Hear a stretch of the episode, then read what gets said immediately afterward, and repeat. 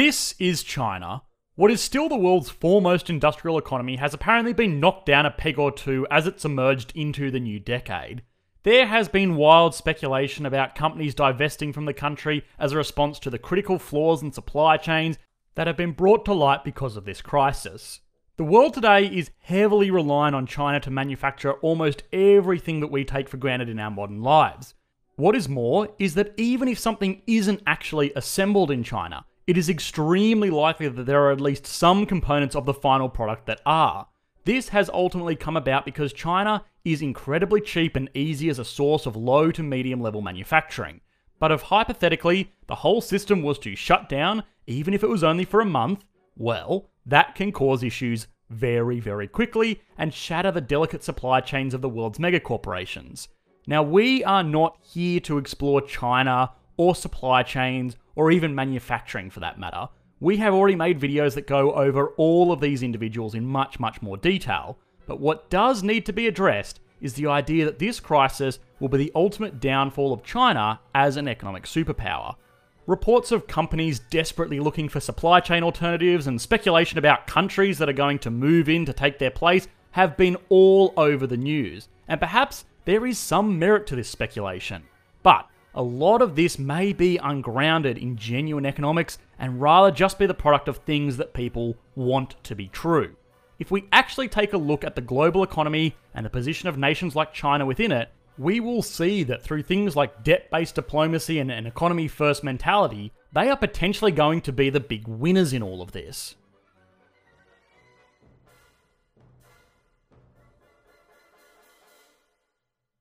Something that must be addressed instantly is that this virus is no longer an issue that is specific to one country, it is now a global issue. So it's not as if one country is going to lose ground to anyone else because of lockdowns or anything of that nature specific to them. It's ultimately dependent on who is in the best economic position now. This means that in a morbid kind of way, all the major superpowers of the world are kind of on an even footing with this one. Calls for supply chain redundancies that avoid countries like China would be pretty much ineffective in situations like this because there aren't really any countries that haven't been negatively affected at this point. Beyond that, Companies are ultimately institutions driven by short term profit. CEOs and investors are going to develop supply chains that are going to produce the most cost effective goods that will give them the highest profit margins. Situations like this are not accounted for because it does not make good economic sense to do so. Let's take two companies as an example. The first company is your generic, risk taking multinational. Their share price is really only as good as their most recent earnings report, and their charismatic CEO is driven primarily by year on year profits. It does not make any sense for this company to produce their product anywhere else but China. China has cheap manufacturing, it is close to component supplies, and they have a decent reputation for getting things done on time. By getting everything done in one place, the company also only has to operate a single factory with a fixed overhead. It only needs to navigate around one set of laws, it can ship everything from a single location, and it can adapt quickly if a new product needs to be rolled out. The second company, though, is a risk averse hypothetical. They see all of this chaos and decide that they don't want to put all of their eggs in a single manufacturing basket, so they set up different factories all over the world. Well, they kind of lose out big time here. They have to pay to maintain multiple facilities, they have to work with multiple component suppliers, work around multiple national laws. It becomes a nightmare of logistics. But more importantly, it's expensive. There is no conceivable way that this risk averse company would be able to produce items as cost effectively as the normal company, which means that they would be run out of business during the good times. And even in a situation like we find ourselves in today, they wouldn't be any better off. So, a lot of talk about companies looking for redundant supply chains was either middle management spiel or purely unfactual at worst.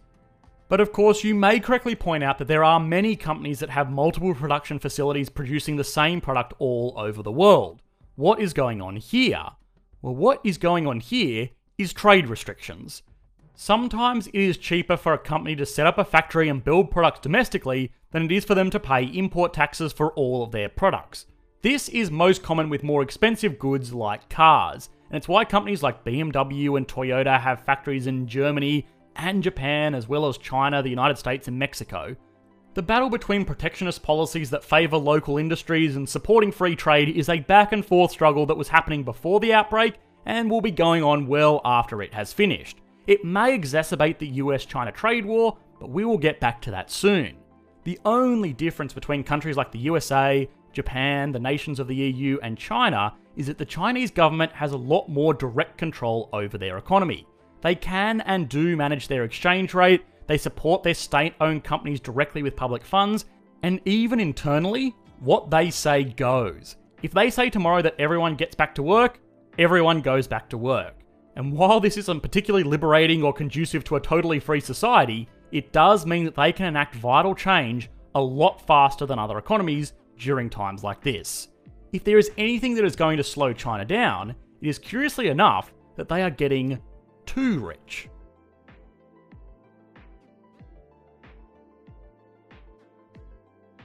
Countries all tend to grow in relatively similar ways. They start off by farming and then quickly they develop manufacturing, and this drives them towards becoming a developed economy with a domestic market of cashed up consumers. The thing with changing from farming to manufacturing is that workers in manufacturing roles can create more value, and all other things being equal, earn more money. When people earn more money, they can spend more money, which means local businesses have more money, and on and on until wages rise everywhere. This sounds great, but it can lead to a scary phenomenon known as the middle income trap. When workers in a society demand higher wages, it can make the country less competitive as a global supplier. Sure, there are advantages to building phones in China or setting up call centres in the Philippines, but let's face it, the biggest driver is the enormous pool of cheap labour to outsource all of that work to. If a country loses this cheap labour, they lose their competitiveness. This all gets worse when the country is not quite yet rich enough to facilitate developed domestic economy like most wealthy first world nations do today. Hence, they are stuck in this middle income trap. South Africa and Brazil are great examples of this going terribly, terribly wrong. They are no longer cheap enough to be great manufacturing or outsourcing centres, but they aren't rich enough to be self sufficient markets just yet. Now, China has kind of seen this coming for years and it has done a few things to prepare for this. For starters, it still has a lot of poor people. Yippee. It also has a critical mass of manufacturing with lax laws around environment or workers' rights, and this means that sure, manufacturing is still going to be very, very cheap there, despite not necessarily being the cheapest labour market in the world. But perhaps most importantly, it is investing into other countries to pick up where it left off.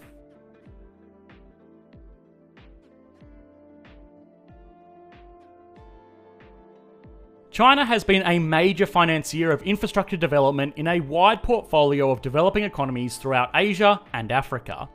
It has established ports and factories and modern farms in countries like Senegal, Nigeria, Pakistan, and Zimbabwe, which has been a great move for a few key reasons. Firstly, it helps expand their influence. In the same way that America has military bases all over the world, China wants to flex its geopolitical muscles a bit too. But perhaps more importantly than that, it just makes good business sense. China has invested billions of dollars into these countries through loans written by their state owned banks, but these go beyond just collecting interest. If China was to loan the government of Nigeria a billion dollars to build a new port, they can put stipulations on that contract. The big one has been that this port must be constructed using a Chinese construction company, which not only means that the money finds its way back into China, but it also means that China's excess productive capacity is properly utilised. You may have seen this imagery before. These are Chinese ghost cities, huge developments that could house hundreds of thousands of people brought about because China has just become too damn good at building things and kind of ran out of people that need to be housed. Now, as far as investments go, entire cities worth of real estate that would lay dormant because there is no one to live in them are pretty poor. What has shown to be a better use of those resources is to actually use it in a country that needs them and collect their income from that instead. This Chinese foreign direct investment has become more and more influential in recent years, and it has culminated in mega projects like the Belt and Road development that will directly link China politically and economically with dozens of its neighbours. Now, things like the Belt and Road project deserve a video all of their own, but why it's particularly important right now is that China is holding on to a lot of debt that is owed to them as a result of these projects. A nice little added bonus of this is that it pushes the prevalence of world trade denoted in Chinese currency, which means that the currency may soon rival US dollars as a world reserve. In the short term, though, these developing countries need to be exporting their goods in order to repay these debts that are denoted in Chinese currency.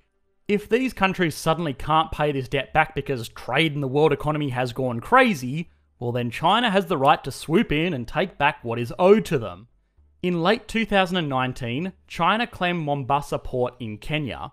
This gave them a huge asset as well as effective control over the largest trading port in all of Africa. And when a Chinese state owned company claims the trading port, guess who you are kind of forced into trading with? Yep, that's right, China.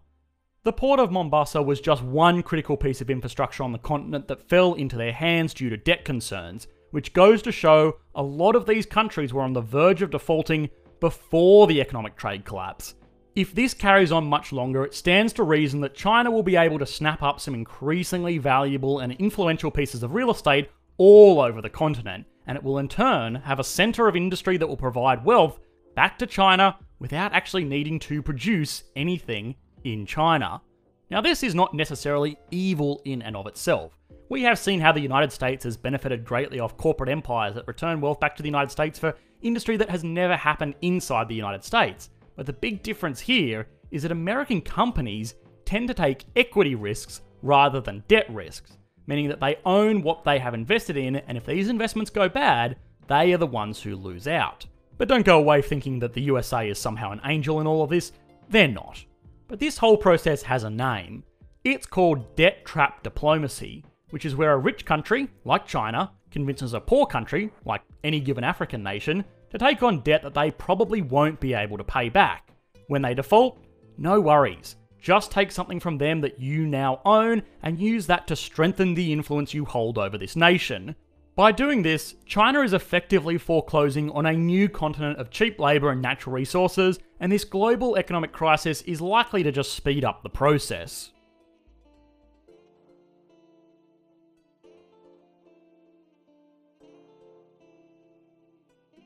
So, in the interest of fairness, it is also important to explore the other side of the argument, which is that China may just be in serious trouble at the best of times, Chinese economic data is questionable, and there is no reason to believe that their indicators during this crisis are any more reliable than their testing figures.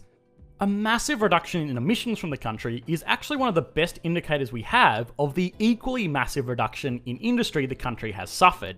This has led to what many are speculating are some very desperate moves by the government. Since the country has reopened, the environmental laws the nation did have regarding emissions and pollution have been temporarily suspended. This was on paper an attempt to stimulate industry because sometimes these regulations can be a burden on maximum output. A factory that can burn through chemicals and pour out waste into local waterways is going to be able to produce more than a factory that has to adhere to some level of environmental decency, so this may be a bit of a boost that these companies desperately need to get going again. Except, it doesn't really work like that.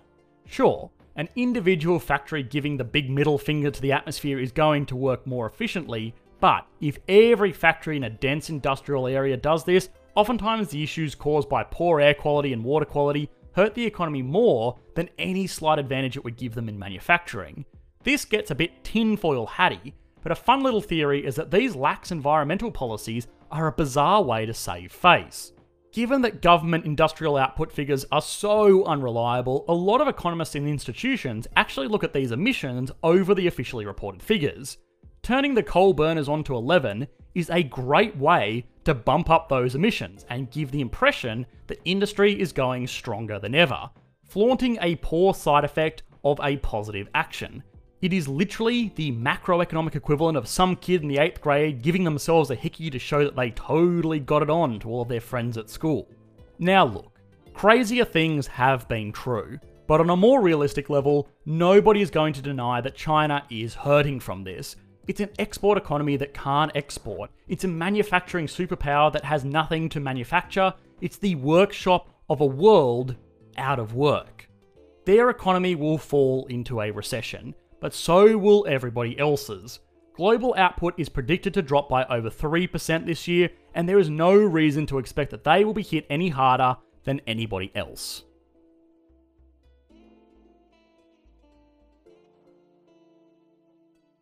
Make no mistake, we are living through history at the moment, and trying times like this are rife for speculation about what the future may hold. One of the big answers that everybody wants is what is going to become of the nation that is the logical starting point of this economic turmoil. The idea that they are going to fall behind massively has a vindictive quality to it, but the truth is, it probably won't be the case. We all know of people that use economic downturns like this to buy up cheap shares or real estate, and it's likely that China, with their huge foreign currency reserves and direct lending portfolio, will be in a position to do the same thing, but it will just buy up entire nations instead. Just because something feels right, or because it's fair, or even because it seems logical, doesn't necessarily make it true. Introspectively, we all have to admit that just a little bit, we want the reports of a crippled China to be true, but it doesn't mean that they are. Hi guys, thanks for watching. If you did enjoy, please consider liking and subscribing. If you really enjoyed, please consider supporting the channel over on Patreon like these lovely people did. I hope this has again been one of those more controversial videos, and I want to hear your opinions on the subject, which you can share over on our Q&A session, hosted on our second channel, or our Discord server if you want to chat with me directly. Links in the video description if you want to hop onto either of those. Thanks guys, bye.